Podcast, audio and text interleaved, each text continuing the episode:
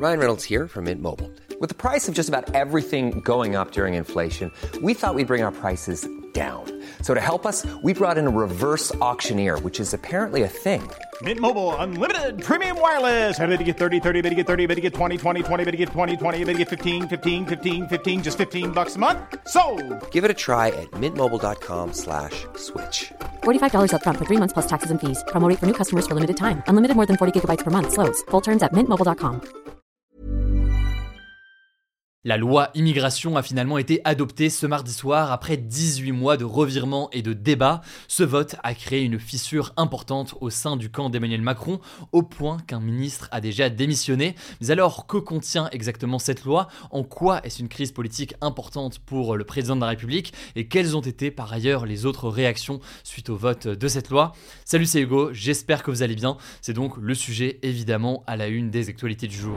Alors, on va voir le contenu de cette loi dans un instant, mais avant ça, on va essayer de revenir le plus clairement possible sur la situation et sur ce qui a mené à tout ça.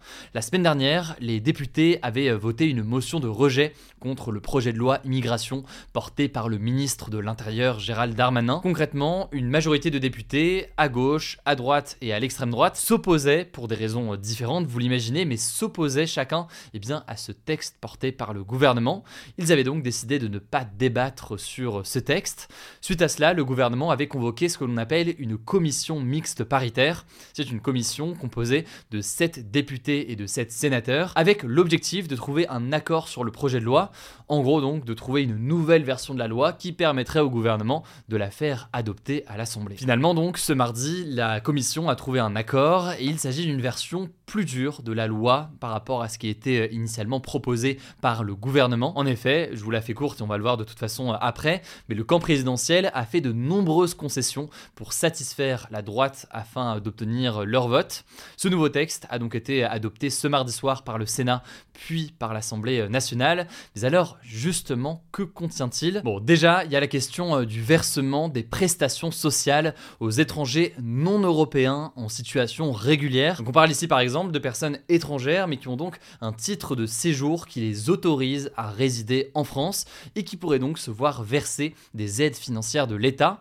Ça comprend donc ici la question des allocations familiales ou encore la question de l'aide personnalisée au logement, autrement dit les APL. Pour comprendre, avant cette loi, au bout de 6 mois, eh bien un étranger en situation régulière les obtenait, mais désormais avec cette loi, eh bien ce sera beaucoup plus dur d'obtenir ces aides. Par exemple, pour les allocations familiales, les étrangers qui ne travaillent pas devront attendre 5 ans et ceux qui travaillent devront attendre désormais 30 mois, donc 2 ans et demi. Encore une fois, 5 ans et 30 mois par rapport à 6 mois jusqu'ici. Par ailleurs, pour les APL, elles ne pourront être touchées qu'au bout de 5 ans en France pour les immigrés qui ne travaillent pas, mais dès 3 mois pour ceux qui travaillent. Alors certains estiment que ces mesures ouvrent la porte à ce que l'on appelle la préférence nationale. C'est un concept qui est porté historiquement par l'extrême droite et par Jean-Marie Le Pen dès les années 80 en France.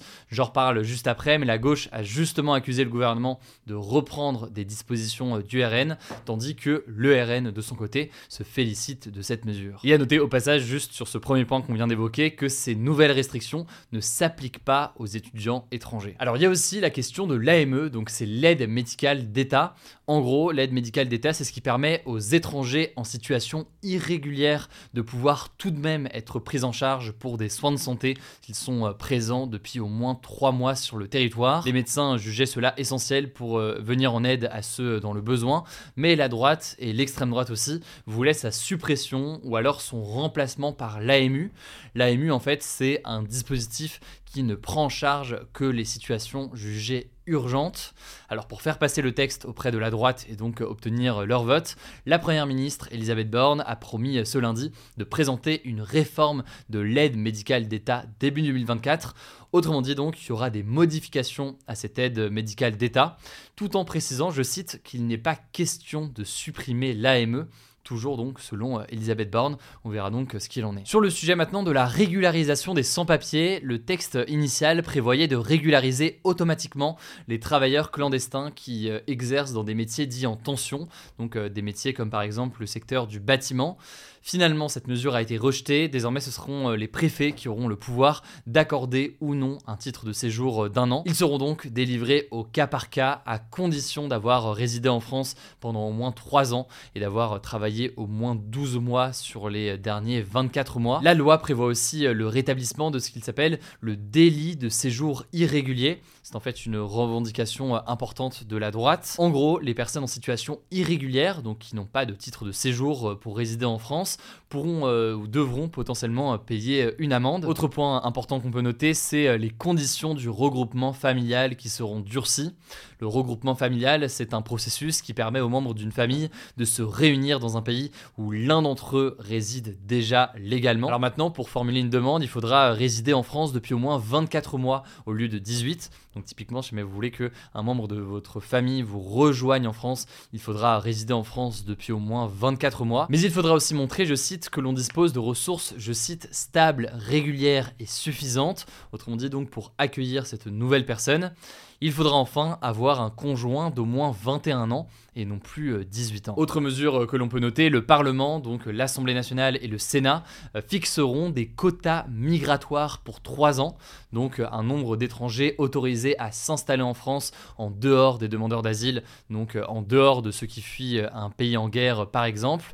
Il y aura par ailleurs un débat tous les ans sur l'immigration au Parlement. Mais on peut noter déjà que ces mesures sur les quotas migratoires pourraient être supprimées avec la version définitive du texte. En effet, le Conseil constitutionnel pourrait euh, les juger contraires à la Constitution.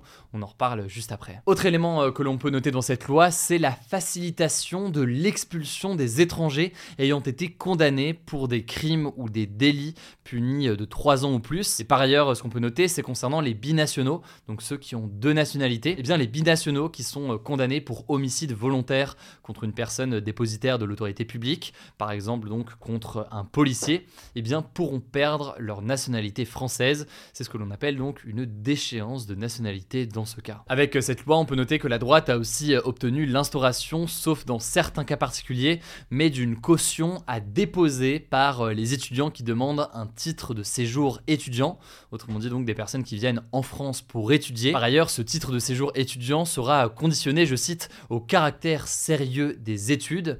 Alors sur ces deux points, que ce soit la question de la caution que devront verser les étudiants étrangers ou alors sur cette question de titre de séjour avec ces conditions euh, qui sont mises. 18 présidents d'université, comme le président d'Aix-Marseille Université ou encore la présidente de la Sorbonne, mais aussi d'ailleurs dans un autre communiqué, les administrations notamment euh, de l'école de commerce HEC euh, Paris ont déclaré que tout cela mettait, je cite, gravement en danger la stratégie d'attractivité de l'enseignement supérieur et de la recherche française. On abordera ce sujet plus en détail cette semaine. Enfin, on peut noter que le droit du sol est remis en cause, en tout cas dans sa forme actuelle. En fait, quand un enfant est né en France mais de parents étrangers, eh bien il obtient automatiquement la nationalité française à l'âge de 18 ans. C'est ce que l'on appelle le droit du sol. Mais avec cette nouvelle loi, eh bien il faudra que le jeune demande à avoir la nationalité française entre ses 16 et ses 18 ans. Il devra donc exercer cette demande-là. Voilà donc pour le contenu de cette loi, sachant que Emmanuel Macron va transmettre dès ce soir le projet de loi au Conseil constitutionnel. Le Conseil constitutionnel, vous vous souvenez très probablement de la réforme des retraites. Il est donc chargé de vérifier qu'un texte est conforme à la Constitution, donc euh, la loi suprême du pays. Et d'ailleurs, à ce propos, Elisabeth Borne et Gérald Darmanin ont confirmé ce mercredi matin que des mesures du texte étaient contraires à la Constitution, et donc que le texte serait amené à évoluer après cet examen-là. On verra donc ce qu'il en est, mais ce qui est sûr, c'est que son vote a provoqué une grave crise politique dans le camp euh, d'Emmanuel Macron. Il y a ceux, évidemment, euh, qui le défendent, par exemple le ministre de l'Intérieur, puisque c'est son projet qui estime que c'est un texte équilibré. Le parti euh, Les Républicains, d'ailleurs, va dans le même sens et dans le sens donc du discours de Gérald Darmanin. Cela dit, eh bien, vous l'aurez compris, tout le monde n'est pas du même avis. Pour vous donner un ordre de grandeur, au total, c'est environ un quart des députés du camp d'Emmanuel Macron qui ont voté contre le projet de loi immigration ce mardi. On a notamment certaines réactions assez ambiguës, si on peut employer euh, ce terme-là. Par exemple, la présidente de l'Assemblée nationale, Yael Braun-Pivet, qui a pourtant voté pour, mais qui s'est dit ce matin sur RMC, je cite, terriblement gêné par la question des prestations sociales, donc la question des aides au logement et des allocations familiales dont on parlait juste avant. Par ailleurs, en travaillant et en préparant ce sujet avec mon équipe, je suis aussi tombé sur ce tweet, un tweet étonnamment honnête, on va dire, d'un député du camp d'Emmanuel Macron. il s'agit de Benoît Borda qui déclare, je cite, qu'il pensait voter contre car, je cite, ce texte comporte des dispositions inacceptables qui vont ajouter de la misère à la misère en discriminant les immigrés. Mais finalement, il déclare dans le même tweet, je cite, qu'il votait par solidarité avec un gouvernement et un président en difficulté. Ça c'est donc à l'échelle des députés, mais le ministre de la Santé Aurélien Rousseau a par ailleurs démissionné. D'autres ministres avaient eux aussi en tout cas mis sur la table cette question d'une démission. C'est le cas par exemple du ministre des Transports Clément Beaune, mais au moment où on enregistre ces actualités du jour, pour l'instant, eh bien, euh, le ministre de la Santé est le seul à avoir euh, démissionné. et vous l'imaginez, au-delà du camp d'Emmanuel Macron, les réactions ont été nombreuses. Il y a eu d'abord euh, le parti de droite, les Républicains, qui a beaucoup négocié donc lors de cette commission mixte paritaire et qui globalement se félicite de cette loi. Ils estiment même que c'est une loi du parti Les Républicains. À gauche, eh bien, on dénonce, je cite, un vote de la honte et on accuse Emmanuel Macron d'avoir appelé à faire barrage au Rassemblement national et donc à voter pour lui contre le Rassemblement national lors des élections présidentielles pour finalement reprendre des éléments euh, de son programme. Et face donc à ces accusations euh, de la gauche, le RN de son côté crie à la victoire. Marine Le Pen par exemple parle d'une victoire idéologique de son camp. Enfin, au sein de la société civile, de nombreuses associations euh, d'aide aux plus précaires, par exemple la Fondation Abbé Pierre, s'inquiètent d'un risque d'explosion de la pauvreté, avec donc notamment cette restriction d'aide qu'on évoquait à l'instant. D'ailleurs, puisqu'on parlait du Rassemblement national à l'instant, il y a un élément intéressant à noter avec ce vote, c'est euh, la question des voix du Rassemblement national, donc le parti évidemment euh, de Marine Le Pen. En effet, dans la soirée hier, avant le vote, Emmanuel Macron avait déclaré qu'il ne signerait pas la loi en cas de vote et d'adoption de la loi grâce aux voix de l'extrême droite. Autrement dit, le président français euh, disait la chose suivante, je veux qu'on vote cette loi sans le Rassemblement national, et si on a besoin des votes du Rassemblement national, eh bien je signerai pas cette loi. L'objectif étant donc, avant ce vote, d'essayer de satisfaire l'aile gauche de son camp. Alors là-dessus, je vais essayer de l'expliquer euh, le plus clairement possible, mais euh, le ministre de l'Intérieur Gérald Darmanin estime que son texte n'a pas eu besoin des voix du RN pour être adopté, puisqu'il y a eu 349 voix pour et 186 contre. Et si on enlève les voix pour du Rassemblement national, et eh bien, et que donc le Rassemblement national s'abstient, et eh bien, il y a tout de même une majorité pour euh, cette loi. Mais là où le mode de calcul peut être différent, c'est que si on imagine que le Rassemblement national et que les députés du Rassemblement national avaient voté contre plutôt qu'une abstention en cas d'opposition donc au texte, eh bien en l'occurrence, selon les différents calculs, le texte en question ne serait pas passé. Autrement dit, il y a donc un débat sur le fait que le gouvernement ait eu ou non besoin des voix du RN. Bon, j'espère que j'ai été clair sur cette histoire de mode de calcul. En tout cas, Emmanuel Macron a pris la parole ce soir dans l'émission C'est à vous sur France 5. Il estime que le texte ne reprend pas les positions du Rassemblement national il affirme que c'est, je cite, un bouclier qui nous manquait. Il a aussi cependant euh, affirmé être opposé à la caution qui est nécessaire désormais pour les étudiants étrangers. On verra donc si tout cela évolue. Je vous laisse avec Blanche pour les actualités en bref et je reviens juste après. Merci Hugo et bonjour à tous. On commence avec cette actu.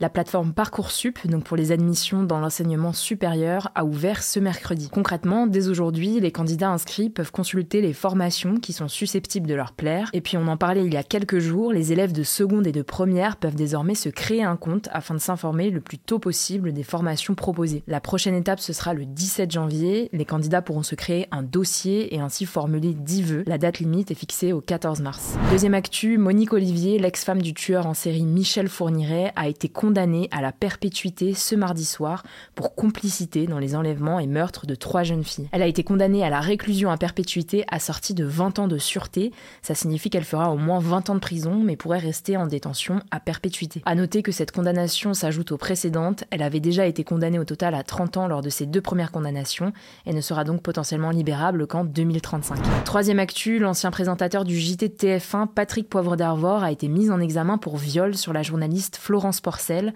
a annoncé ce mardi le parquet de Nanterre. Ça signifie que si la justice réunit suffisamment de preuves contre lui, il pourra y avoir un procès et il pourra être condamné. L'autrice, âgée de 40 ans, accuse Patrick Poivre d'Arvor de l'avoir forcé à avoir un rapport sexuel avec lui en 2004 et de lui faire une fellation en 2009. De son côté, Patrick Poivre d'Arvor a contesté par la voix de ses avocats, je cite, fermement les faits allégués. Quatrième actu, l'ancien président américain Donald Trump a été déclaré inéligible par la Cour suprême de l'État du Colorado ce mardi, donc la plus haute juridiction de l'État. C'est la première fois dans l'histoire américaine qu'un candidat à la présidence américaine est exclu d'une élection dans un État. Concrètement, ça signifie que Donald Trump ne peut plus se présenter pour les primaires républicaines dans le Colorado. Donc les primaires républicaines, c'est l'élection qu'il y a avant l'élection présidentielle pour qu'un parti désigne son candidat. Les juges considèrent que l'ancien président s'est livré à une rébellion le 6 janvier 2021 lorsque ses partisans ont envahi le Capitole pour tenter d'empêcher la certification de la victoire du démocrate Joe Biden. Alors cette interdiction concerne uniquement l'État du Colorado, mais d'autres décisions de justice de ce type pourraient être annoncées dans les prochaines semaines dans d'autres États américains. Dernière actu, pour la première fois, la NASA, donc l'agence spatiale américaine, a réussi à envoyer une vidéo depuis l'espace en utilisant un système de communication par laser. En gros, dans cette vidéo de 15 secondes, on voit un charou qui appartient à l'un des employés de la NASA pour chasser un laser projeté sur un canapé. La vidéo a mis moins de deux minutes à voyager jusqu'à la Terre après avoir été envoyée par la sonde Psyché de la NASA. Cette sonde, elle est située à 30 millions de kilomètres de la Terre, soit près de 80 fois la distance entre la Terre et la Lune. Le but de cette mission, c'est de développer l'envoi de vidéos sur de grandes distances dans l'espace. Voilà, c'est la fin de ce résumé de l'actualité du jour. Évidemment, pensez à vous abonner pour ne pas rater le suivant, quelle que soit d'ailleurs l'application que vous utilisez euh, pour m'écouter. Rendez-vous aussi sur YouTube ou encore sur Instagram pour d'autres contenus d'actualité exclusifs. Vous le savez, le nom des comptes, c'est Hugo Décrypte. Écoutez, je crois que j'ai tout dit. Prenez soin de vous. Mom deserves the best, and there's no better place to shop for Mother's Day than Whole Foods Market. They're your destination for unbeatable savings, from premium gifts to show-stopping flowers and irresistible desserts. Start by saving 33% with Prime on all body care and candles. Then get a 15-stem bunch of tulips for just $9.99 each with Prime. Round out Mom's menu with festive rosé, irresistible berry chantilly cake, and more special treats. Come celebrate Mother's Day at Whole Foods Market.